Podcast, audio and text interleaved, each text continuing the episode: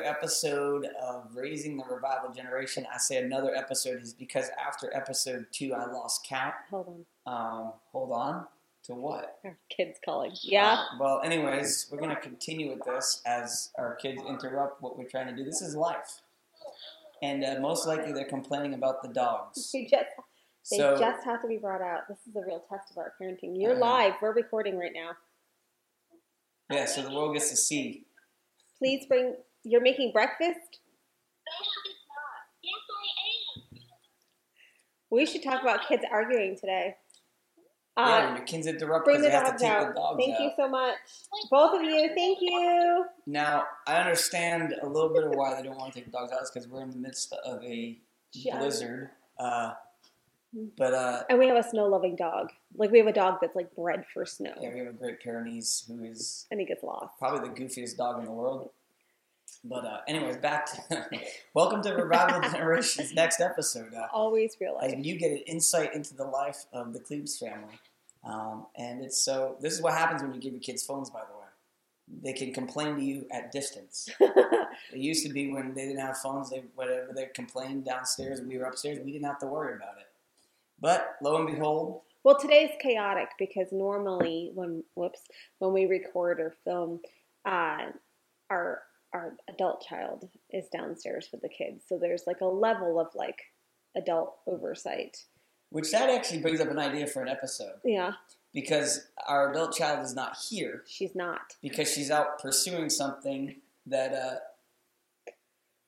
that uh, We're under strict orders not to talk about that we're not allowed to talk about. But for future generations, as things become more evident in our life, Hmm. um, we can talk about how to manage godly, I'll just say, godly relationships in your kid's life. There you go. Because we don't have a time frame for when this video comes out. We're recording it on a Saturday, just so you know, so it could come out on a, on a Friday, a Monday, a Tuesday. It could come out next month. Who knows? Depends on how we're doing. We're And as you can trouble see, we're dressed down in sweats today um, just because that's the that's the kind of week we've had a, a very intense week a very uh, long week a lot of um, a lot of a lot of worship a lot of ministry and so today's Saturday so it's dressed down Saturday with the Cleves and uh, and even our kids don't want to do anything they don't even want to take Oh, the yeah. dogs out And our, yesterday we like had originally talked about like going out and doing something today, which is always like somewhat difficult in our area because like we're not like winter outdoor people, but there's not like a whole lot going on. But anyway, then we looked at the weather. We're like, oh, it's a it's a blizzard, so I guess we're in tomorrow. yeah it's not like like I can play Call of Duty to escape the reality of this world You know, but that I just saw a TikTok where this guy came out and he was like, if you're working a full time job and you're coming home, like men should not come home and then play three hours a day of video games. wait, you say I play three hours a No. I'm not. Okay, I'm I was gonna not. say, I- I'm not Call saying that. Duty, I play I'm just saying I just saw the TikTok like Oh, right before we well, started this, Well, and you I go. agree We with could talk it. about that too. Actually, most of my Call of Dutying uh, gets in at, at like one in the morning Yeah, because of the kids. you get like I, I have to. you fight- get like an hour a week. yeah, like an hour a week where I get to go in there and I get to I get to take out all my pent up frustrations on all these little goobers all over the world who think there's something and and I get to just lay waste to them with a sniper rifle. Be better if it was Fortnite. I like Fortnite. But anyways, enough about uh, pent up We're frustrations. obviously pro video So, game over here. Yeah, so like I said, you can have fun. Like that, that, that- there's a great there's there's a great misconception about if you become a Christian, God just takes away all the fun out of your life and you just rules and religion and very strict. But actually, we're very laid back people. We like to have fun. We like to we like The Office, obviously, and our friends who know us. So she just lifted up a, a gift that was given to us, but I have a bet uh, not a better gift, but I have a different gift that was given to us and uh, To you, to me exciting. because I have good friends. Surround yourself with good friends; they give good gifts. Hang on. If you're listening to this, I'm sorry. You can go back so and watch this the video. Is what I look at every Remember, day. this is a podcast. And I know, yeah, you can't see this if you're listening to this, but maybe you need to go on YouTube and watch it once in a while. you can watch you can it see on our beautiful Spotify. faces Also. and and see that I'm holding an exact replica, not of the temple or of the tabernacle, but of the office. You know, I was The thinking, next, the you know, we have like a place. book that's like paper, like paper dolls of the temple. We could put that together. It's Maybe we'll do that for school this week. It's Legos. So like when, when, when you grow up, these people got it. It, when I grew up and became a man, I didn't want to give up my old toys. I wanted toys that grew with me. Right. And Lego got it. And then Pastor Sam got this for me, gave it to me because he gets me. I love that man. Anyways, The Office. He he's quickly There's rising Oscar up to Martinez. make it in every single podcast. He probably has. We just haven't recognized it. but that's the sign of a good pastor, right? Well, yeah, well, when he and- makes it in every episode of your podcast. And because our because our story is so intertwined with the transition from our church to Yeah. this church, right. um, and what God was doing in the midst of that, that it, you almost have to bring them up in every story. That's why, like, also we always bring up the Roberts family, uh, who, who are a big part of our That time of the episode. It's that time of the episode. You didn't have to wait till the end this time, Matt. Um, but we bring them up because they're a, they're a big part of our story too. Yeah. Because without them, we wouldn't be where we're at, and we wouldn't be down the roads that we're on. And so, um, understanding that is that that's why we kind of honor them. Sometimes we mock them, but that's that's like It's a form of honor. yeah, it's like flattering. um, but and they like that stuff. They like that stuff. If I didn't make fun of Matt, he would think I was angry at him. Um, but That's anyways, true. but anyways, so honoring those people. Uh, Speaking of honoring, let's talk about our book giveaway. Yes, that's what actually I want to talk about at the beginning too. yeah. So we are giving away a copy of Unhang Your Harp. This is a great book by Ted Shuttlesworth Jr. And I- feel like we have to have a disclaimer because this is our second like Shuttlesworth book that we've given away. The first was Jonathan. This one's. Ted.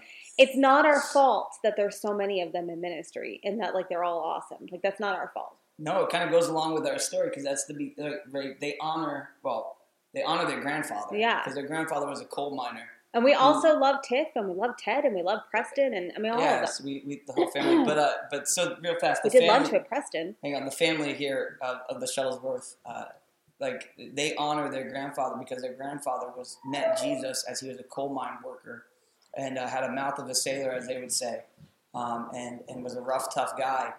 But uh, he met Jesus, and it forever changed the destiny of his family. Yeah. And, And so what ended up happening was was because he met Jesus and he fell in love with Jesus, he became a, an evangelist. Yeah.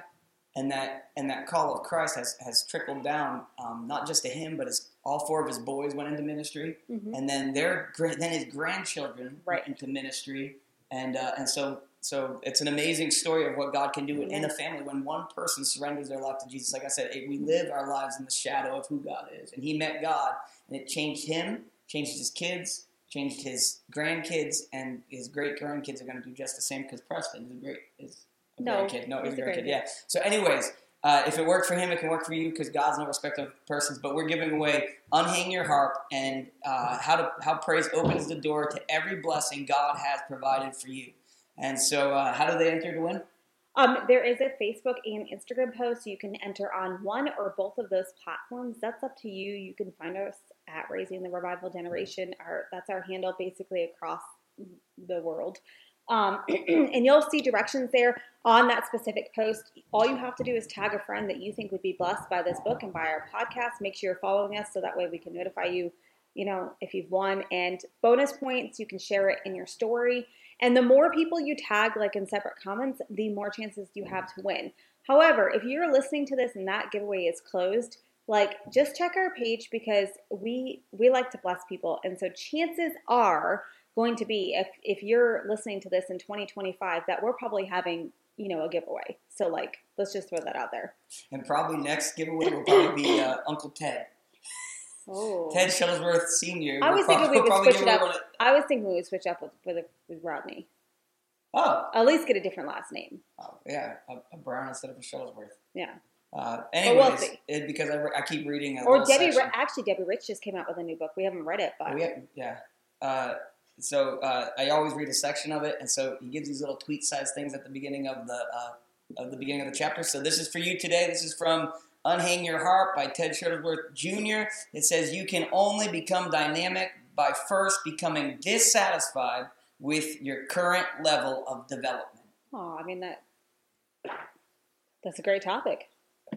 And uh, that can be yours for the generous price of $199, uh, four easy payments. No, anyways, so back back back to what we're back to what back to this this is already bonkers. I mean, when we started, we had a kid call in. We had our first phone guest. Wow, Adeline and Lila Our arguing. first phone guest. Thank you, ladies. You know, kids argue. And we're Is that the end of the statement? Like, what is that? What is that? Kids are. and if you think Yes. like if you listen to this podcast, like I hear that a lot. Like people are like, Your kids are always so great. Like I was just talking to my friend Emily the other night and she's like, You're always like, My kids are crazy and I never see that. Like, let me just tell you, our kids argue. And I just like if anyone's like come up with like a way to like have their kids not argue, I'd call you a liar.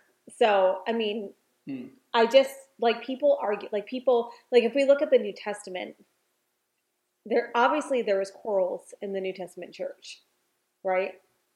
Between who? I mean people. People? Like like it just it always seems like like, don't sleep with your stepmother. Right? That's that's a quarrel. I mean that's an intense one. that's that's that's more than a quarrel. it's terrible. That's the first thing that popped in my head. So bad. like, who cares if you're circumcised or You not? go with you go with don't sleep with your with your father's wife. Maybe somebody on? needs to hear that today. Oh my gosh! If you need to hear that, wow. You need to hear what is going It's on. the snow. Anyways, yeah. So if snow, you get anything you out, if you get anything out of this episode, don't sleep with your father's wife. I had a place where I was going. Okay, I'm just saying, like, quarrel, like Take us on the journey of people argue, like husband and wives argue. We argue. Usually it's about dumb stuff. Uh, I mean, we don't really argue. We like bicker about like just. It's always like high stress situation, and it's always the dumb things. And according to our adult daughter, we're always like saying the same thing. We're just there's like something like lost in translation as we're saying it. I think I think there's a pattern to argument, and that is that when we argue, it's times where we're not the most um, intimate in our, Yeah. in our relationship. Sure. So we kind of get off each other's frequencies, and there's we're not on the same tune. But I think as we as we recognize that, and as we spend time together, and when I say intimate, I'm not just talking about physically. Yeah. Okay. So like, understand that is, but uh, I feel like I have to. I feel like I have to clarify that because you started Sure. talking about sleeping with your father's wife. so like, it's not just intimate as in as in physical, but actually just being close and connected at heart too. Well, there's different levels and there's different types of intimacy. Yes. And in a marriage or in a relationship in general, even when we're talking about with our children, right? There's that we require different levels of, of intimacy, of connection, and physical intimacy is just a small portion of that. Yeah, and I, and I think that, that when we start getting out of tune with each other is is those are the times where we end up becoming frustrated with each other because we're not like we're not in sync. Right. And when we're in sync, then we then we do every, then it's easy. Actually, that's that's the blessing of a marriage is when you're in sync. It's it's like there's a support person there. You're not alone. Like in all the different things that you do, whether it's in ministry or even in parenting or just in general tasks. Like you, you're not alone and you're being heard. And uh, and so God had a, a, a pretty good design when He said that the two become one flesh, and it's working on that goal. Right. So so if you're going to parent well, both of you, not, and we're not talking about co-parenting because there's no such thing as co-parenting. Like my kids are not less my kids than they are yours. Sure. Or they're not less yours than they are mine. They're our kids. Right. It's one family. It's not. It's not a. It's not like you do all the work and then I just kind of. I mean, there are different roles that we fulfill Sure. because that's the way God designed it. But it's still the one family, one marriage, one. It, like the, God says, the two become one flesh. Yeah. And So- I get and that makes sense when you're out of sync with each other and you're coming away from the being one flesh is when the arguments and the and that's something that we had in, in our own personal walk had to learn. Like it's, Yeah. it's we didn't we didn't. So when we got married, the only marrying, the only counseling I got was on the day of the wedding. I was sitting at the window, and uh, the pastor comes walking in, and it was actually your father and Pastor Ken, and they look at me and they say, "Don't jump. It's not that bad." And I was like, "Okay." rude. But that was literally the only marriage counseling that we we really That wasn't was- their fault, that, that was our fault. Yeah, we didn't have anybody. We didn't to- want marriage counseling, so Yeah, like premarital counseling. And so with that came We're like, this, came this long road of trying to understand how to communicate to each other. You, I mean, you do your life your own. You're pretty selfish when you get even even when you enter a relationship. oh yeah. There's selfishness behind it because there's the, the, the desire to to to well to get not just get to know you, but there was a physical attraction. Sure. And so that was the, the gateway that opened the door to me entering into relationship with you, and then it and then it grew from there to the point where we felt like we should get married. But with that, uh, it there was no talks of how to like. It was, I would even say at the beginning of our marriage, it was more. I mean, there was emotion and heart in it, but it wasn't deep. Yeah. because we didn't know. Well, we we, were didn't also, like, understand. we were young. Children. Yeah, we were young. uh, and so with that, we had to learn that whole process. What does it mean? So, like when you read Ephesians chapter five, right? It says, "Husbands love your wives as Christ loved the church." I mean, we hear that statement all the time, but what does that truly look like? And then Paul would go on to say he would lay his life down for her. Mm. The love that he had was a sacrificial love, and and and a lot of times, and we come from a church that's more like this, where the, where the man is the head, and when you're the head of the house, there's a dominance and almost an intimidation with that dominance. It's a, almost like a lording Well, that's what we're over. taught in the church. Yeah, and it's, so it's a lording Not our over. church, but like and so, but Christ being in the very image of God, if you if you tie what Paul writes in Ephesians chapter five to Philippians chapter two, you see that God that, that Jesus didn't count equality with God something to be grasped, but he humbled himself hmm to take on the form of a servant, Right. being made in the likeness of man. And then not only does he humble himself to that point, he dies on a cross. Why? Not because he enjoyed getting his hands nailed or getting beaten Right. or getting spat on or being mocked by the things that he created, but because he loved us. Yeah. He loved the church. He loved the people of God. He loved the people that were going to be the people of God because we weren't even born yet.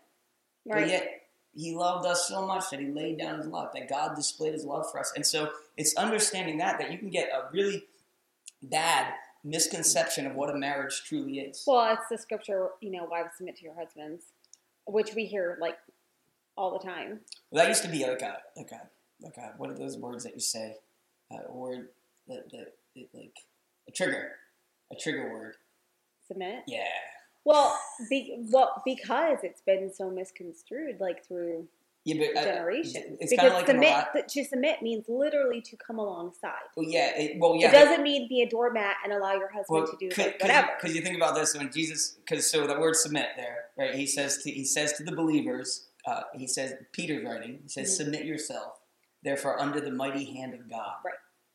So, that, so there's an authority covering that you actually come underneath. You Right. do you you submit you willingly, Right. willingly. I'm, I'm, it's not like I beat you to get you to submit no, to me, God that you beat you. but but maybe uh, maybe that'd be more effective. no, I'm just joking. Sorry, sorry. That was a joke. I Well, well, my, my point was, um, I think anyone who knows us probably knows that that would never happen. But um, my point was is that we hear that portion of the scripture a lot, but we the but what's been neglected is the other half of that of that. So you've got wives submit to your husband, and then you know husbands love your wives as Christ loves the church. But and uh, and we've had you know what's the diagram of like the umbrella? We've got like God, husband, wife, children. But really, it's not. It's more, you know, it's a triangle. You've got God, husband, wife, and then your children, and that covering, and being able to, You saying it's like a family tree? yeah. God loves trees. He's like a hippie. Well, there was one that kind of ruined everything for I mean, aside from that tree, always been like redeeming the trees. The placenta looks like a tree. That's okay. So back to what we're saying, husbands and wives. Um, and so, like in loving your wife as Christ loved the church, you actually have to look at the character of Christ in that, and, right. and what he did and how he loved his wife. Because if you're going to hold one side accountable to an extreme, then the other side has to be accountable, held accountable to, To an extreme. extreme too. Uh, I had a conversation with a Bible student, and he had a he had a really big hang up, and I'm not going to call him out by name, but maybe you listen to the episode. But he had a really big hang up on women ministering. And I don't know what your thoughts are on that, but it doesn't matter because it's, it's just an example that I'm using right now. I have my opinions, but I'm not going into a whole doctor like this, like how whether I believe it or not. But he had a big hang up on women being able to minister because of some of the things that Paul writes. In in in uh, I now just figured out who we're talking yeah, about. and he had a big problem with tongues, um, which was the same thing.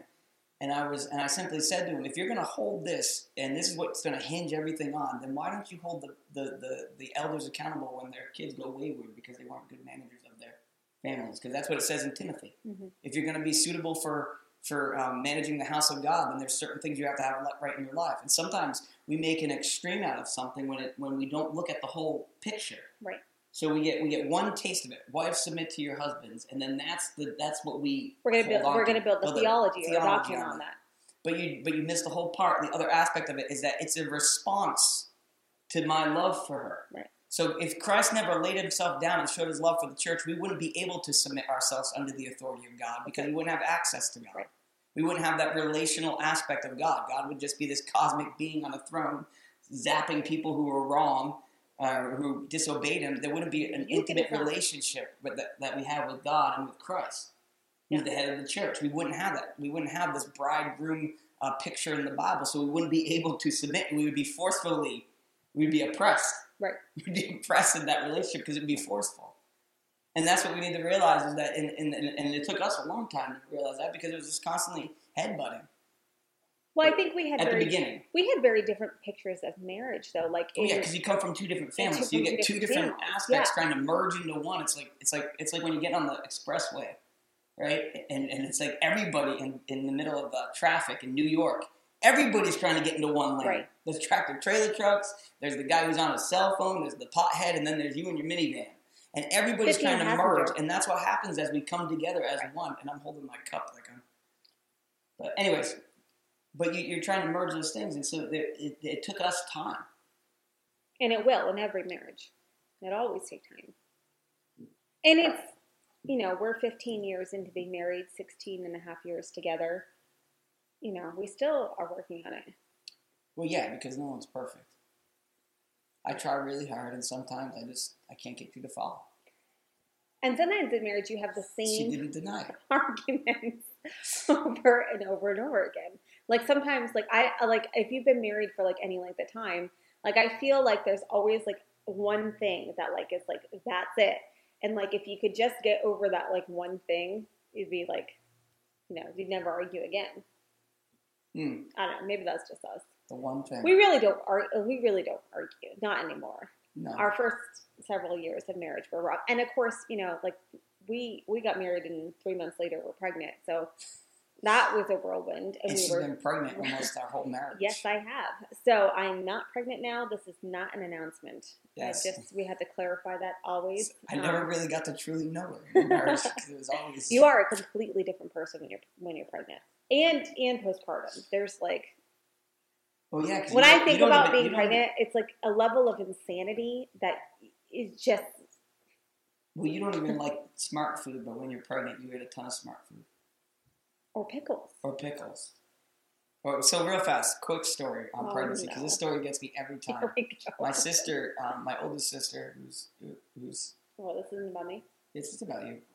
Um, she decorates cake, and she's a Oh, phenomenal. I hate she's a she's a phenomenal cake decorator, um, and she's Oh, just she's. she I love my I sister. love Tracy. I love Tracy. She's amazing. she's- I love her so much. Um, she's very dear to me.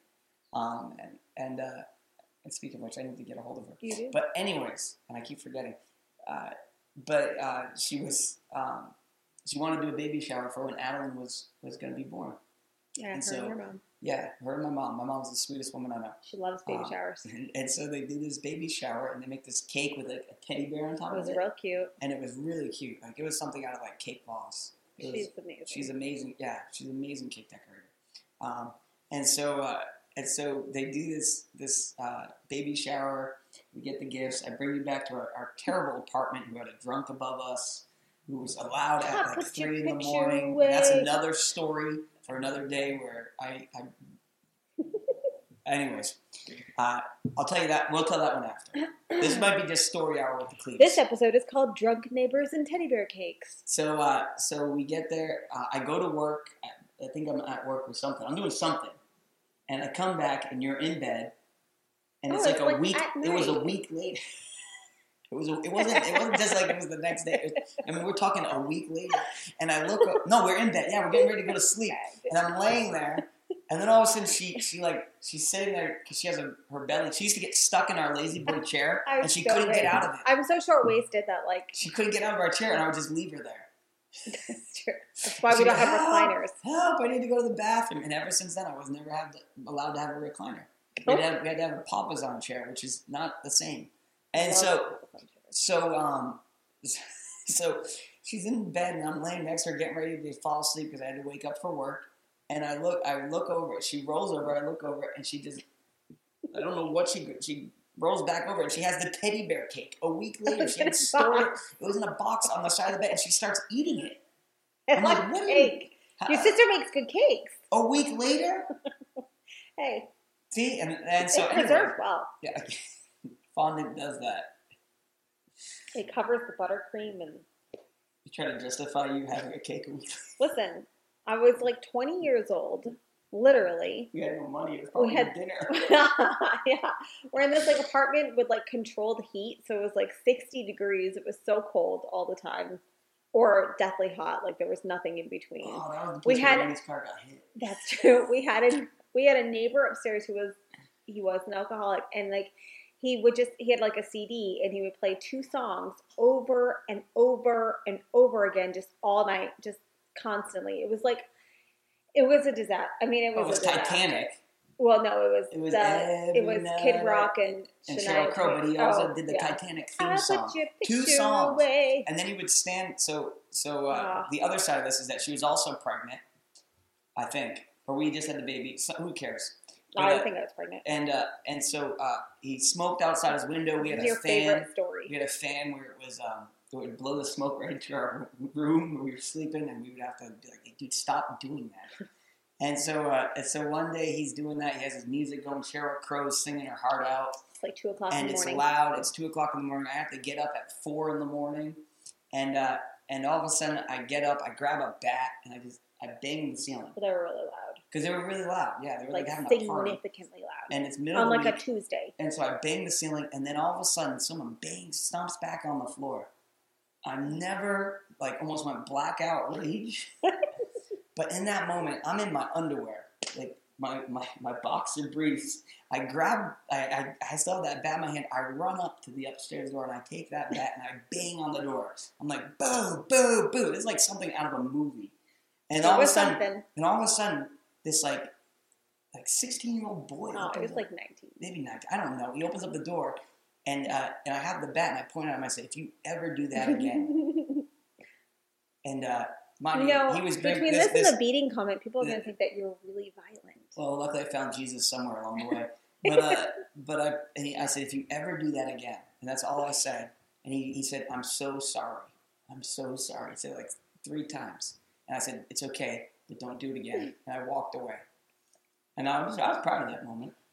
I know because you shared the story a lot. It was like, I don't know. Well, that's because you were pregnant There is absolutely no point to this episode. No, it's just stories. But anyways, back to the two becoming one. Marriage. That's apparently where it's gone. That's where it's going. Out of our children arguing. So, so this is what you get. You get you got don't don't sleep with your father's wife, and don't mess with me at two in the morning. Um, and I think those are the two points. Yeah. This episode is called Alcoholic Neighbors and Don't Sleep with Your Father's Wife. Actually, we were we actually were talking about something. So it's a very laid back episode. Aren't Um, they all? but this one's more than normal. We're in sweatpants. It's the snow, I'm telling you. So, so anyways, back to what And we were saying. It, it as, as parents, like uh, understanding communication with each other. That I didn't. That did not come out of those stories, but that was where I wanted to talk don't about. really know how we got here. But understanding how to communicate with each other, um, as, the two become one, that that make, that makes parenting easier. That makes you on the same page. Like like if I if you bring up an idea or I bring up an idea, it's not like they're foreign to us because most of the time we're on the same page. Yeah. It's not it's not like out of this world or, or unheard of. So like um, so understand that that that the, the idea of your marriage isn't that you uh, that you just make it through life Right.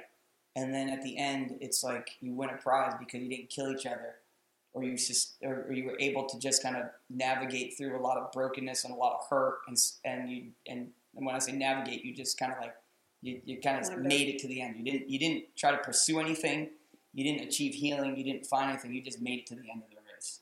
But I'm talking about actually being able to have a relationship where the two are one flesh where Yes. there's where there's Christ loving the church as the example and laying himself down and washing her uh, with his word. And then the other idea is the submission of, of, of, of coming alongside and supporting Mhm. that and of the wife. And so it's it's understanding those roles, Mutual submission. those roles, and those well, yeah, because Christ Christ humbled himself. Right. Like the more I submit my, myself to God, the better husband I should be. Right, right. And the more you submit yourself to God, the better wife you should be And again, it's that two becoming one. And and then and then it's easy. Right.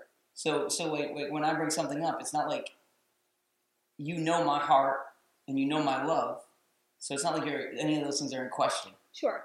Right. So you- you're not like it's not like you, you can look at me and say, well, he loves me and he wants what's best for me and he cherishes me, and I know that because he sacrifices for me. That I don't have to question his intention on things. Right. Sure. and that's part of the process of the two becoming one. And then you're at so like when I, I don't know if I come up with crazy ideas ever. That's me. Yeah, but but there's that idea like I don't have to I don't have to I don't have to question your character in it. Right. She's not trying to hurt me. She's not trying to. She's not out to make me look bad. She's not out to make me fall. I'm not the bane of her existence, but she loves me, and so therefore it's easy to come to conclusions and do things. Yeah. And uh, I use that as a broad statement, but it, it is. It is. It's because because everything uh, it comes from that position of who God is, and the more I love God, the more I love my wife, and that's a journey. That's a process. That that's it. Like like I said, at the beginning of the journey, uh, like it was it was trying to figure that out. We didn't understand. We didn't have people who spoke that, and I don't think people truly grasp that. Right. I think that's a hard thing for people Right. It is. because once again, uh, and it could be just selfishness, but it take it takes dying to self to think of other other people's needs, um, and that's a hard thing because it's more it's more than just physical. If there's emotional, there's there is physical, there's provision, there's Right. there's all spiritual. Right. There's all those things that, that fall into play. And then you throw kids into the And then you throw kids in the yeah. where then you you know you If you don't die to self, you probably kill them. right you get married you kind of struggle along the way and then you know all of a sudden this baby who is completely helpless helpless is like laid on your chest and then that's a whole different ball game where you have to learn to Kids are pretty selfish. die to yourself for your spouse and for your children and that those children kind of become your your tunnel vision you know? And sometimes it's easy to neglect the marriage in your tunnel vision for your children. I mean it's easy to get so wrapped up in parenthood that then then you wake up one day and you go like oh my goodness i don't even know this person next to me. You know we, we're on two different pages we haven't connected we you know we're just like kind of it, is it Jim Gaffigan? You know, like what is it like to have a fourth baby? You know, it's like you're drowning and somebody hands you a baby. You know, like that that that that it's like that aspect. And so all of a sudden you're you're like, oh my goodness, you know, like we're drowning and I don't even know this person next to me. And how are we supposed to raise this revival generation if like we're not even on the same page or connected or struggling or you know feeling Well, yeah. neglected or like whatever that is. and, and I would say the key to good good parenting is good marriage. yeah. Oh because, yeah. Because that's like when you were talking about the pyramid, right? Mhm. Or the hierarchy of, of, of things. It's God first. Yeah. Then it's then it's your marriage. Then it's your kids. And then then it's our ministry. Right. Um, and if and it has to be in that order because otherwise you get it wrong. Right. Ministry's before God, you got it wrong, and it's not going to be if if, Yeah. got, if if your wife's before God, if your kids are before your wife, you're just going to get it wrong. And, and if you're you're going to be on the wrong, you're going to be on the wrong page, and actually it's going to cause issues. Yeah. I've seen But that. So, to- we've seen that so many times in people's lives. Sorry, I didn't mean to cut you off. No. But where, where the kids are put before the, the relationship of the parents, and then they're always at odds. They're always butting heads. Right. One kid's one parent's siding with the kids all the time, Yeah. and it just it's just not good. But on the other hand, what I see often is that when you have this unhealthy view of marriage, and it's it's the it's the model of like you have this patriarch husband and the wife has to submit, and then what happens is that that submission becomes the wife's submission becomes over everything, and that creates a lot of brokenness too, where you have like one parent who's trying to dictate everything, who wants a wife to submit, and then the children kind of get like neglected in, in the background, or they or eat. So essentially, on both sides of the pendulum, it's brokenness, right? On both sides, it doesn't it doesn't work. Well, because that's the other thing that he says in that too. He says, "As Christ loved the church," but also as one. He they use the example as one who loves his own body. right, right. Like you don't neglect yourself. Right. And so, uh, so just in, in the ministry that I'm a part of, often what we see is we see, you know, uh, uh, a father who's not pursuing things of God the way he should be. You know, he might be a Christian name only, but demands submission, but isn't doing that part. And in that demand of submission, then has to like come along with the parenting, and it just creates just it's a mess. It's not the right order. There's an order and there's a method and there's a reason why God says what He says because that's the perfect picture of family and of marriage. You're right. And it, anything outside of that, on either side of the pendulum, whether it's the, the permissive parenting and your children rule the roost, or it's the like, you know, children should be, you know, not seen and not heard kind of end, right? Both sides of those are wrong and don't work. Mm-hmm. Yeah, yeah, and, and and a lot of that comes as, as you were saying. It, it, it's a right understanding of God's word and who God is. Right. And so if you have a so if you have a really authoritative view of God, which He is. He's all powerful. Sure. Like we're not we're not taking away from God's position. Mhm. He's the creator of everything. He's Lord of everything. But He also is uh, is a God of grace and mercy and Amen. compassion. Right. And so if you if you overhype if you hyper focus on one attribute and you miss the whole context of who, who God is and how He reveals Himself, then you're going to hold a, an obscure view of who God is. Right. So God is a dic- a dictator Right. who's just who's just waiting to get me when I mess up, and then you'll start parenting that same way Yeah. because because it all flows from your view of God. Right. And that's why we get last episode we talked about the fear of the Lord. We talked about walking in healthy fear of the Lord. Yeah. Because when you walk in the healthy fear of the Lord, you realize that it's a relationship with with the Creator of everything. This Right. God who reveals Himself as who tells us to pray to Him as our heavenly Father. Right? If you have a bad view of a father, and then God's calling Himself a father in your life, and you don't know who the who the true God of the Bible is, not what people tell you, not what people Right. re- relayed to you, but the true God. Right. Then you're gonna you're gonna parent or be a father or a husband in that in the sense that you have. Yeah. In the, in the view of what you have of God, and then that's going to be corrupt, and that's going to be miserable. Whether it's whether it's like you said on either end of the spectrum, whether you allow them the kids to rule everything, or whether you're like an authoritative, heavy hand dictator. Right. Exactly. And Uh, those are extreme extremes. Those are extremes, but like it all matters, and it's and it also all matters in the way you do relationships. Right, right. Um, I know my kids try to do this all the time, and I think this is just standard practice among kids. is where they they ask a question of one parent. And then they go to try to ask the We have one child in particular. yeah, and then they try to go get you or to uh, to contradict what the other parent said. Right. So they're like, "Hey, can I do this?" And, and you say no, Right. Because they always this is the way they always do it. Then they'll come to me and say, "Hey, Dad, can I do this?" And and I've learned because I'm smart. I said, "Have you asked your mother this?" And what did she say? Because I'm not going to contradict you, Right. and I'm not going to cause that fraction. And if they get caught doing it, oh, Yeah. because what God is doing together, don't separate. Right. Like, don't don't try to get in the way of this. Yeah, that's that's Don't try to- frustrating to, us. Yeah. Like when one person, but that also can cause issues in the relationship too, because it's like, why did you say yes when I said no, or why did you say no when I said yes? And then we there's like a, a miscommunication, and hopefully we've laid the foundation. While we're still working on it. That that that that that doesn't work. That we're we're unified in that. Yeah, and and and also like I feel like we try. We're not. I'm not great at this. I'll just throw myself out there.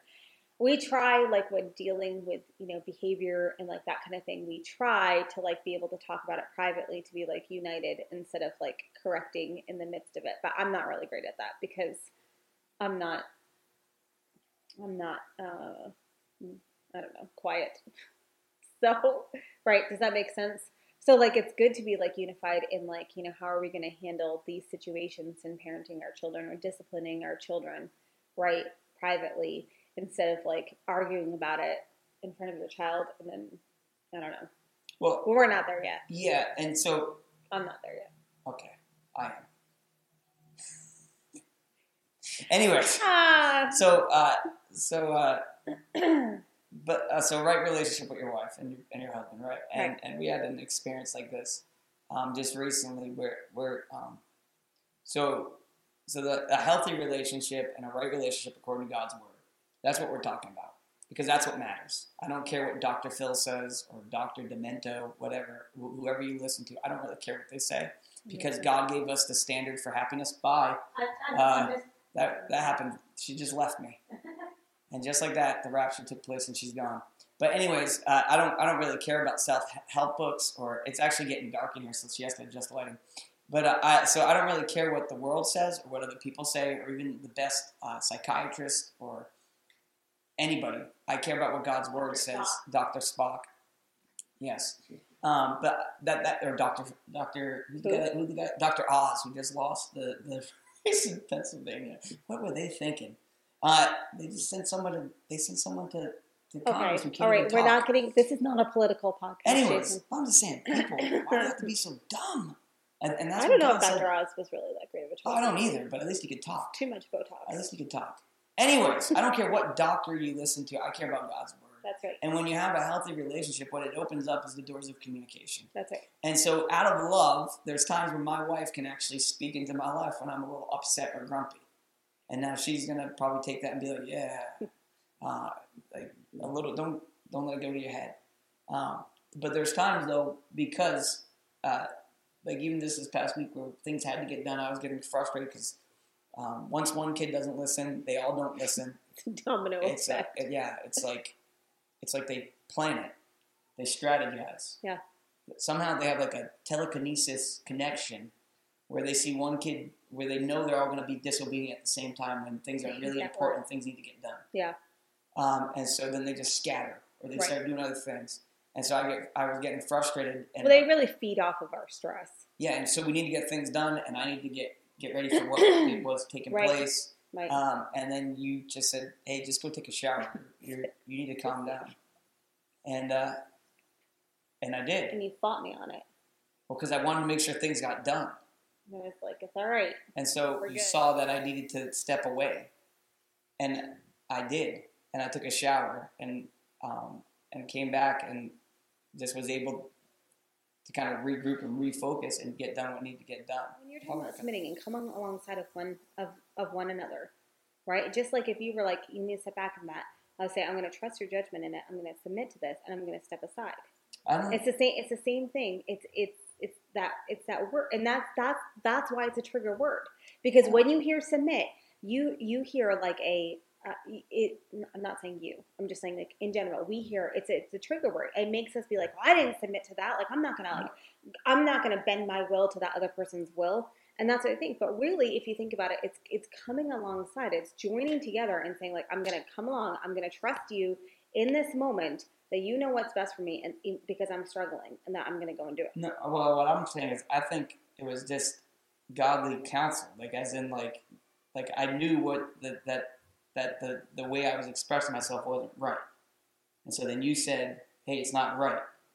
I feel And- like this is one of the moments when we're saying the same thing, but it's Well, no. getting miscommunicated. No, because I think it's I think it's two different things because God was already saying things, and then you confirmed it. Sure, So I think that's I honestly think that's what it is. It's it's more of it's not it's not like but wouldn't that be submission in general, especially in the in the in in a marriage? I don't know if that is. when you're joining together and you're becoming one flesh and you're coming alongside that it that it would be a confirmation. Ah, you guys tell us. I'll just, I'll, I don't know. I don't know if that is. I, I don't. I would have to think about that because I thought because obviously, when you're doing stuff like that, you don't want to be upset and you don't want to be angry. Right. And then when you get frustrated and it goes up and it, and it turns into that, you're you're not happy with where you're at. Sure. And God's and God lets you know if you if you actually listen to the voice of God. Sure. And so you can either double down on it and be angry, or get frustrated even more, or harden your heart, or you can you can surrender, not even just surrender, but actually just like listen to the voice of God and walk in it. So what you're And then and then the then when someone comes up and tells you what God is telling you, it's confirmation of what you're already feeling. so what you're saying is that in in the instrument instrument, I'm not really sure what that is. In that instant, is that is that you were submitting to to Christ's authority and saying like you're not handling this right. And that in that moment, I was confirmation in that, in saying, "You're not handling this right. Go take a break." Well, yeah, well, well, yes, and there's a there, there's a way that you know what is right and what is wrong, right? Right. And so, so even in the way that you handle your anger and you handle your, handle your frustrations, there's a way that you can do it where you honor God and you don't honor God. Sure. And that was what was on my heart and my thoughts during that time.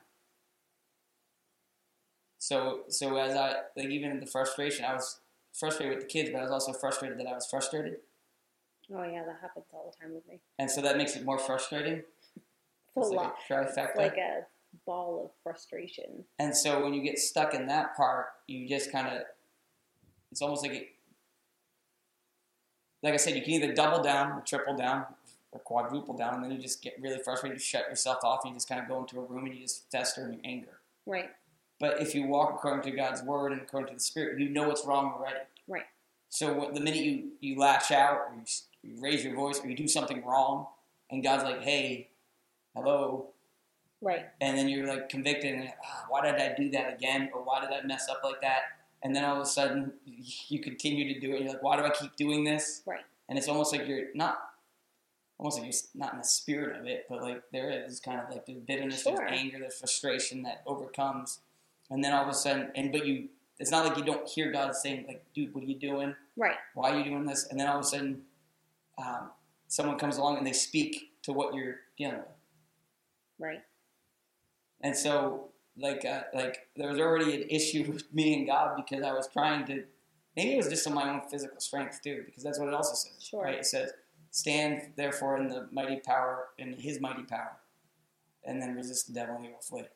So maybe it was just me trying to stand in my own might, in my own strength, and trying to do it myself. I'll correct the course, Sure. and uh, because I I need to, and it just didn't work. And then you end up being frustrated even more because you can't control the situation because you, you've you've kind of just went down that road where you kind of gave into frustration, gave Right. into anger, gave into whatever else was happening. And that, by the way, it wasn't just like the popcorn got burnt. Mhm. We had a lot of stuff that had to get done Right. in a short amount of time, Right. and uh, I had already made plans to uh, to go do other things too within that time frame. And so, with all that, with all that frustration, all that thing building up, I also had the Spirit of God trying to pull me back, Right. and I wasn't. And I knew it, and I but I was trying to listen, but I think, like I said, I think I was trying to do it by my own might. Like, Who Mm. knows? And then that's when you came along, and and because because of our relationship, I could have just. There's two ways it could have went. It could have been like, just leave me alone. We need to get this done. This is important. Or it could have caused an argument between us. It could cause an argument between us, or there was just like like what God was trying to say is that is like you need to stop, and you need to do this over because it's not beneficial for you. It's not beneficial for your family. It's probably not going to be beneficial for the ministry. Right. And uh, and then you came and you and you even in even though I was frustrated, you you you spoke what I was already dealing with hmm and uh, and so that's so back to what I was. Well, it, go, it goes back to being also being like to your previous episode with like being able to hear from God and like the more so like well, it's easy to hear from God when you're like not frustrated and you're you know things are all rainbows and unicorns and butterflies, right? But it's actually like in those moments of trial where you know where our emotions and and there's a misconception about like God and emotions. Like God gave us emotions. Emotions are not a bad thing. They're not an evil thing. And God is an emotional God, and He's a God of our emotions. And so, a lot of times in Christianity, you know, we want to be stoic in the Word only, and like, or you know, just ignore your emotions. But God is a God of emotions, and so like, it's easy. It's easy to follow Him. It's easy to hear His voice when when our emotions are like, you know, calm. But like when we're frustrated, right? And that and that's where it gets into like being able to hear God's voice, in, even in those midst of frustration or of sorrow or of anger and and pressing in more in those times of rainbows and, and unicorn and being able to to unicorn. unicorns yeah. And being able to like decipher god's voice versus my voice right? And so that when it's times of high emotion that we can sort those out and saying like what is god and what is me right now? Well, yeah, yeah. Well, because I mean, it's not like God doesn't stop speaking to you, right and but uh, sometimes it gets muffled if we're really angry well, or frustrated well, yeah, and then you get more frustrated. and Well, then you're like, ah Well, what I was trying to say at the beginning was because of the relationship that we had, you were able to speak into my life. Right. And so that that's the idea is that like is that when you have a healthy relationship, when you when you do it right, you can you actually have a communication line that's open where you because I know you love me and because I know you love our kids and I know you love our ministry that we have together and you love God most of all is that you can speak into those areas when I'm Sure. a little grumpy or I'm upset and then that can be a hard area sometimes. Yeah. Where people because no one likes to have their like have like their wounds poked. Right, right. And so, but because of the relationship we have with each other and with God, then that opens up those lines of communication, Right. and and it op- and it keeps it healthy. Yeah. And so I don't need to go to a priest or anything like that to have like God speak. He can speak to my to my spirit, and then He can confirm it to my through my family. Mhm. And that's that's what I was trying to say like at the beginning was that like I was frustrated. I was acting not in, not like God. Um, maybe in His wrath for Bruce for Judah, Hmm. um, but but it wasn't it wasn't right. And then and I knew it wasn't right. And you confirmed what I was feeling. And then I took a shower and I came back, and I was better. and But also, there's a way to like to address people like in those moments, like husbands and wives. Because like if I came at you like yelling at you or which has happened in the past, Yeah. on both sides. oh yeah, so it's, it's we're not, not, like it's great at that. Like we're this is a learning, very clearly learning process for us. But like if I come at it and I'm like, what do you like, in not in grace and love and mercy, and I come in that moment like you know a bull in a china shop, that's just going to escalate things. That's not going to that's not going to de-escalate things. It's just going to make things ten times worse, and then people are going to feel unheard and devalued and, and all of that. Well, yeah, because there has to be some kind of sense of humility. If Right. you want to better a person, you have to be able to humble yourself Right. when you approach them. Right. Um, and that's the example of Christ, right? Right. Who humbled himself. Yeah. Um, and so it, it's not just like when you speak to other people outside of the family or outside of your spouse. It's actually when you speak to them too. Right. And I think uh, a lot of it comes to to dying to self. Yeah. Um, because sometimes it's fun to be bitter. Not fun, but you like you enjoy. We hold on to you it. hold on to it. Um, We're justified in our bitterness and anger is the Yeah. same way. You, you're justified in it and you hold on to it. And then other times it's fun to remember the past.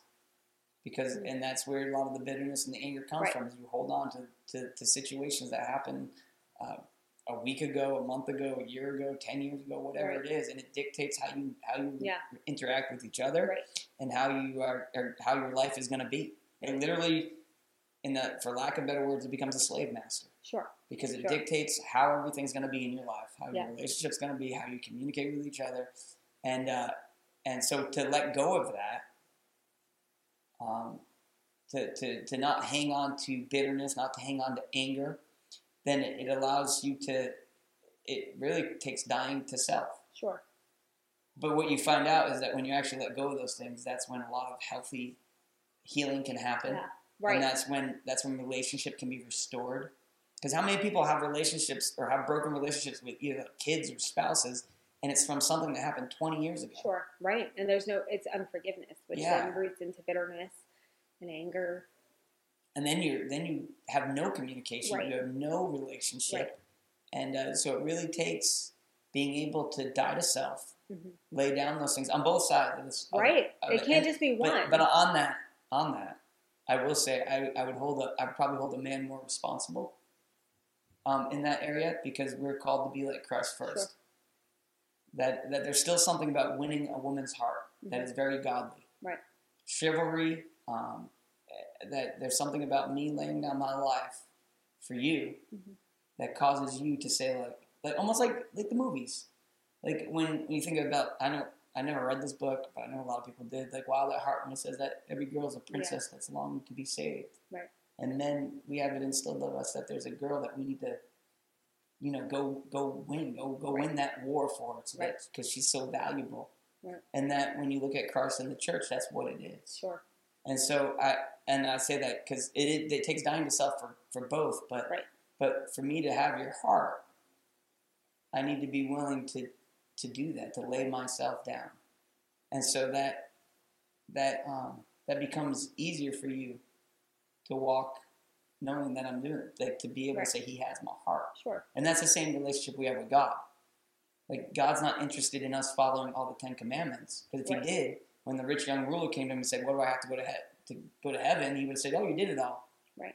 But he had to give up the thing that had his heart so that God could have it. Well, and, that, and that's the thing with Jesus. And actually, I was thinking about this last night with Jesus is that, like, at the end of the day, it's Jesus is saying, like, like you can trust me with your heart. Like you can trust me with your brokenness. You can trust me with your hurts, with your sorrow, with with your heaviness, with with everything. It's that Jesus is trustworthy with our hearts, and that sometimes can be like a big concept, like a, a hard concept, especially if you've been hurt, especially if you've carried hurt, and, or especially if people um, people who you've like supposed to have been able to trust with your heart let you down, right? And it's then hard to like think of like, well, all these people have like let me down, right? With their with my heart, and so like it's even like harder sometimes to trust Jesus with it, right? But that's but that's the message of the cross is that it's an it's an exchange. It's it's that the beautiful exchange. It's God saying like you can trust me with your heart, and here I'm going to put this in you, and I'm going to give you, and I'm going to restore you. I'm going to bind up all the brokenness, and I'm going to heal all the wounds. You know, Yeah, well, that's what he says, right? He gives us a new heart, right? not callous anymore. Right, He, he right. actually burns the callous away. Um, But I, I, and I think that I think that that's a big thing that's missing. Where it, it took us a long time. I'll start with that. I'll say with that. It took us a, a long time to understand that what that Mhm. truly meant. Um, Mhm. And because, I, like you, like we said at the beginning, that, that words get misconstrued. Right. That Christ is the head of the church. Um, so therefore, the husband is the head of the of the of the of the family of the of the relationship. But when you really look at the cost to, to have that position, Mhm. You realize that there's a lot of humility. Sure. There's a lot of humbling. Sure. And there's a lot of dying to self and a lot of self sacrifice that Christ did for the betterment of those who would be his bride. Right. And so so my my greatest my greatest example from Christ is to humble myself before God like he did. Mm-hmm. And uh, and with that it takes carrying a cross, dying to self. Right. And then in return, you're the princess that's worth dying for. Right. And then you're it, the in return, also, you know, as a wife, is that is that there's a dying to itself either because, you know, we, me, like I, I like to take charge. That's my personality. It's how I was raised, and so there's also like a dying of that also that that you're coming alongside, and no longer it's just Bethany in charge, right? But I have to come along and trust you with my heart, and trust that we're going to come along together, and that we're going to be able to go forward in that. And I'm not great at that. I'm just not. I don't know if anybody truly I'm is. very yeah, right. And in in independence and like, you know, I think I know what's best and I do. But so, just to kind of sum everything up, that we, we kind of went through a lot there, um, and it was really Marriage deep. counseling with And it- Bethany and Jason. No, I thought it was really good actually. Yeah. I thought it was really good. Is that is that um, the number one thing though? First, if you're gonna if you're gonna fulfill the roles as husband and wife before even being parent, um, that comes Right. late. That comes next. Those two roles have to be fulfilled in order Right. for you to have a godly uh, relationship that will spill over into godly parenting. Yeah. It takes being like Jesus Right. On both ends. on both ends. Yeah. Who being he was he's so much greater than us. He was not just uh, an angel, right? He wasn't just another person, but he was the very essence Right. of God. Yeah. And he put that aside and humbled himself. And then he humbled himself even to the point of death on a cross. Why? For the betterment of us. Right. So that we could have a relationship with him, so that we could have fellowship with him. And then um, as men, as as husbands, we're called to to love our wives in such a way Hmm. that as we humble ourselves before God, we die to ourselves, and we ex- we we're doing it for the betterment of you. I do it for you, Right. and then and then that's that's our role. But as you humble yourself before God, Right. So how do we raise the revival generation? It starts in a marriage. Well, it starts personally. yeah, it It starts, starts with our own personal relationship with Jesus, and we've talked about that a lot. That's kind of a thread right throughout this podcast. But it's also about your marriage and your children, and of course, it's about your children. It's also about your marriage and your relationship and how you treat one another and how you both have to be running the the race equally yoked. And that's something that you know talk about a lot in marriage, especially you know Christians marrying on Christians and, and all that. But but to be equally yoked, you also have to be going at the same pace, right? Because you can't have one that's going faster than the other because that's that's going to be messed up, right? And, and before we get too far down that road, Mhm. is that we talked about a lot about like bitterness and anger and, Mhm. and carrying that that uh that um if you if that's you and you're listening to this, Mhm. by by all means search your heart Right, um because we, I don't want to I don't want to skip over that because Sure. I mean broken relationships are there and and they might be pal- pal- palatable or whatever like they can coexist hmm but they're not what God intended right. That's right. and therefore you miss out on the blessing that God has from it. That a, that a marriage, when it's done God's way, is beautiful. hmm It's fun. It's enjoyable. It's never lonely, right? It, there's there, it's it's more than just being able to coexist. Right, It's it's delight. right. In fact, that's how many times does God say that like he who finds a wife obtains favor from the Lord. Our Like- pastor's favorite verse. Like there's delight in that. Yeah. And so if your marriage is anything other than delightful, Right. then then maybe you're hanging on to something that you need to let go. Well, and, And sometimes, sometimes too, like when we're talking about like forgiveness, like it's always important to recognize that the person that you need to forgive might not be in in human terms forgivable yet. They might not recognize it. they might be still living in it. There, you know, they might not have apologized. But forgiveness is it's not about it's not always about the other person. It's also about like your heart. And if you need breakthrough in your marriage, start with yourself. Yeah. Start there. Even if con- your you spouse is doing what they're doing. Even if your spouse is doing what they're doing or they don't even know Jesus yet, right? It's it's you start here with your heart, with that relationship and, and this first before this, right? And it's out of this, it's a I'm waving my hand, people listening can't see It's out of a vertical versus a vertical versus a, uh, right it's about it's about jesus making your heart right even if that i mean even if that person is sitting in jail for like the most horrific crimes right? It's about your heart first and forgiveness. And uh, a person is never going to be is not always going to be like worthy of our forgiveness right? And that's that's the cross is that is that he he takes what is not right and he makes it right. And so it, it's it's it's more than just like waiting for that person to do what they need to do or or as a wife it's more than just waiting for your husband to be the, the man of god and the spiritual leader that you want him to be right? It's about first being able to to just say well i forgive you in this and i'm going to walk in the forgiveness. And sometimes it's every day. Sometimes we have to wake up and say i, I forgive you for this you know? Well, and, you think about this, like when Jesus is giving the Sermon on the Mount, where he says, "You are the light of the world. The city on a hill is not easily hidden, nor do men light a lamp and put it under a basket. our basket." children coming But then he goes on to make this statement. He says, um, "He says that others may see your good deeds and glorify your Father in heaven."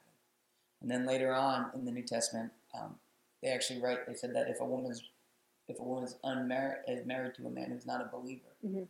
like he says that your good deeds can win them over. Right. That they can see God in you. So Right. what you were saying is true. That if you can walk in forgiveness and not harbor bitterness or anger, Mhm. and allow allow that forgiveness to really overflow. And, and and like I said, it takes dying to self. Right. It takes it takes humbling yourself before God and laying it down. Um, then then even the possibility of their salvation is available. Right. That's that's a that's a crazy thing that, that it's not cut off. Right. If you can if you can live in such a way, and I know that's probably women who are watching this who are whose relationships are like that. Right Um, but there's a there's a lot of relationships where, where won spouse is a believer and the Yeah. other one isn't, and for some reason, it's mostly the women who are the believers. And but God gives us the remedy. He says if you can walk like Jesus, then you can relay Jesus to them, and they will see the good things that the good things that overflow from your life. Yeah. And they can be. He actually says one over. They can be like God must be real because He blesses them. They walk. They don't have bitterness. They they they walk in the ways of God and just look at their life, and you can actually win the one you love over. But as a caveat to add in that, because it's something that I see often, that's not an excuse or an allowance for abuse. No, And so, I like, uh, like, like, like, we just want to be really clear in that. That, like, if you're in a very unsafe situation, that's not a caveat that you need to stay and allow yourself to be abused. That's not the s- No, desire of Jesus' heart. That's not. That's not. And, and that's something that the church has traditionally not handled well. Right. Yeah, because because the other aspect of it too is right is, is that you're supposed to walk as good citizens Yes. in this world. Right. Like we're not supposed to be terrible people Yes. according to just the customs of the world and the Right. standards of the world. Right. They see our good deeds and glorify our Father. That also means in our relationships and the way we treat people. Sure. So if you're if you're real fast, um, I'm just gonna say this bluntly: if you're beating your wife, you are a jerk, and you need to stop. And uh, And he's got a baseball bat. And uh, and God doesn't condone that. So Right. stop doing that, whether that's physically or verbally, because Or just as just as Christ loved the church, you're called to love your wife, and you're supposed to die yourself. Right.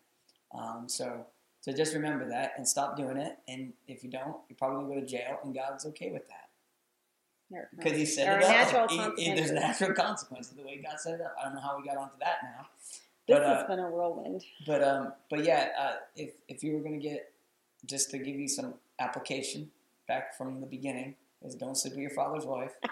um, don't play music at two o'clock in the morning when there's people below you who need to go to Same work at four. Um, but also uh, learn from Christ's example in your relationship. Mhm. Learn from Christ's example. Um, try to reflect Christ to each other uh, to the best of your ability, and that takes dying to self. That takes laying aside things that, that you think are important or are Mhm. valuable that uh, that are selfish, maybe, and, and not all. Just so you know, when we throw the term selfish out, they're not all bad things. Christ's deity was not bad Right. right? What he Right. laid what he laid aside so that he could redeem mankind. Right. It wasn't bad, Yeah. but he laid it aside, he laid it aside for a time so that he could take sinners and, and make them righteous so that he could have a bride, Mm. so that he could have a bride that we would later read about in the Bible and that he's going to come back again for. That he goes and he's preparing a place for us, the church, his bride. That he's washed us, he's humbled himself, and now he's preparing a place for us. Mm. And so learn from that example on both sides of it, on the husband and, and as the wife. And then watch the blessing of God in the relationship Right. right? If, if, if you're domineering and, and you're having and you're constantly headbutting, then it's time to start acting like Christ. It's time to start saying, God, And it's I- not I- easy. It's the reason why it says dying to self. Yeah, Dying. yeah. It's and but but the results of it take you from being just being able to, to have cohabitation Yeah. to having delight. yeah. Mar- marriage was never meant to be a, a roommate situation. No, That's and, not it. and yeah, and it's not just friends with benefits. That's also true. It's it's so when I look Right, at my wife, right. I'm like I like I said a couple a couple days ago, a week ago, I said Oh no. I said I said I delight in you, and I meant it. It's like so it's- awkward. And, and what I meant was like my, my heart feels joy when I look at you. Hmm. It's like, and then I get to do that all the time. Hmm. It's a beautiful thing. And so, um, so yeah, just just remember that our example isn't isn't what the world tells us. It isn't what the best doctors on TV tell us. It's not whoever Oprah brings on to tell you how to have a happy marriage. It's God's word. Hmm. It's living in the reverence for this being the absolute truth Right. this right here is absolute truth. And so I can trust it and I can walk by it and abide by it and I can see the fruit of that. And uh, and so yeah, I don't know how we got on this road from the beginning, which was very laid back and casual, but that, that We just let the Holy Spirit just, and that, that's really the point of this podcast. I know is is just allow the Holy Spirit and, and my, say what He's going to say. my prayer is that you can make it for, through the first half hour of nonsense so you can get to the good meat. And maybe we'll put that in the description Yeah, you have. To, it's like a wait till the. It's like clickbait. You got to wait till the end. because it's so good. Um, Mm. and we believe I mean we believe God loves you guys, that Yeah. God has a wonderful plan for you, right. for your marriage and for your kids, and that's why we're doing this. Right. And if you need prayer, we want to pray with you. We and Mm. we and like we're not just saying that. A lot of times on social media you say like I- praying, thoughts and prayers. No, like we we want to pray for you. We want to go into the throne room and pray over you. I have, a, I have a friend, his name is Corey, and he'll know who he is when he's in this. And someone came up and We're gonna have Corey on the podcast at some point. Maybe, yeah. I, lo- I love Corey. Uh, but uh, but he, we were praying for somebody and said, "What do you want prayer for?" And they spec- they labeled out a specific need, Hmm. and he said, "I can join my faith to that." Hmm. And so that's what we want to do. We want to join our faith with you. And if you need prayer for your marriage, if you need prayer for your kids, if you need prayer for provision from Yeah. God, um, we would love to join our faith with you. Yeah. And see, and, and if you have a testimony of something, please share it. We love We testimonies. love We love testimonies. And I think uh, we have gotten a couple questions on Yeah? TikTok. Yeah, I forgot about them until now. Um, but but uh, we want to answer your questions. Like we love very clearly. We love talking. Like there's no. I didn't know we had questions because I, I just I just remembered. So so we're gonna answer the question next podcast. And so if you have a question, if you have something like burning, it could be about marriage, children, fate. I mean, at, It could even be what's your favorite color? yeah, yellow, obviously. Um, but we want to Nope. we want to answer your questions. We we want to. We like to answer questions. We like to talk. Yeah, and we try to be as tra- transparent as we can. Well, Um, I think they saw that this episode. yeah. So, uh, so yeah. Anyways, don't forget to enter things. the uh, giveaway Yeah. um, for. Uh, Give us a thumbs up, uh, a heart if you're watching this. You know, clip with us on TikTok, which I won't. Post, I don't know why I said this. Um, follow us on. If you're on Spotify, you can follow us. We're You- so if you're bad on, well, it's because we don't really know because we're we're getting towards that like elder millennial age bracket. Uh, so what's this? My face that we, talk, speak of. yeah, We, um, we still use AOL Instant Messenger. So if you want to hit us up at, a, at AOL Instant Messenger, now I'm gonna change my away status. our to dial-up tone. passive aggressive song lyrics. You're my Anyways, top eight. sorry. Sorry. We're yeah. just really carried away. Leave us a comment. Share this. If this has blessed you, Poor Tom. he's a photographer now. Did you know that? Tom, if you're out there and you listen to this, hit us up. We'd love to know what's going on in your life. You can partner you were my with us. first friend on MySpace. You can my partner top with friend forever. Anyway, That one knows something I just I forgot. believe maybe I he was in, maybe he was insecure because he was everybody's top friend. You couldn't move him for a while. Tom needed friends. He created MySpace and made everybody be his best friend. Yeah. Genius. Anyway, Sorry. um, And if you don't know what MySpace is, Please Google it, kids. share. I know our daughter listens to this. She's not even gonna know what that is. She, our, our 14 year old. She listens to this when she gets ready for things. I'm like, you want to just hear us talk about you? She's like, no, I'm learning. Oh, So- see? It works. It's a good thing that My she's not kids. going liars. Um, anyway, uh, follow us, like, subscribe, do all all the things you know. Share it. If this has blessed you, share it with a friend because we know it'll bless your friends too. If you want to partner with us, uh, it- there's links at the bottom of this podcast on whatever platform you're watching on. If you want to partner with us, you're you're able to do that. And um, I think that's it. Keep talking because I'm looking for someone. I am gonna. I never do well. You know, just so you guys know. Aha, here it we- is. Wait, wait, it. wait, wait. When we start this podcast, every single time Jason's like, "You just need to talk," so I can just like get the mic ready, and so I have to sit here and like talk, and then he gets mad at me for like not talking the right way. So that's that. Maybe we'll discuss that next podcast. Anyways, this is what I was going to say. And if you noticed, she didn't talk right. So if you watch the video, I had to keep moving her mic back and forth. So that's what the, that's the from me. fruit of her not doing it right. Um, so, anyways, I'll be like, hey, talk like you're going to talk on the podcast. Okay, so today I went for a walk. Mike, who talks like that? What is wrong with you? ASMR. What do you have, like a throat problem? Yes, actually, Anyways. clearly. Anyways, uh, I'm gonna end this with the same quote because just so you know, what what where your life is now is not, and if it's good, then continue on that road. But if it isn't, it doesn't have to stay the same. Yeah.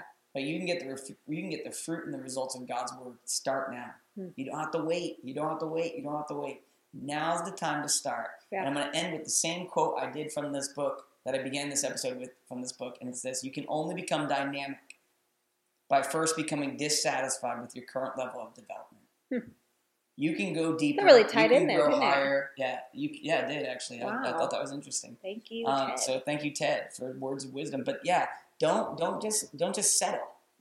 We weren't called just to settle. We're called to thrive. Mm. Our marriages, our families, our Mhm. ministries, and so God has great plans for you. We believe that He loves you as a wonderful plan for your life and for your marriage and for your children's life. And in honor of Dr. Ritchie, There it is.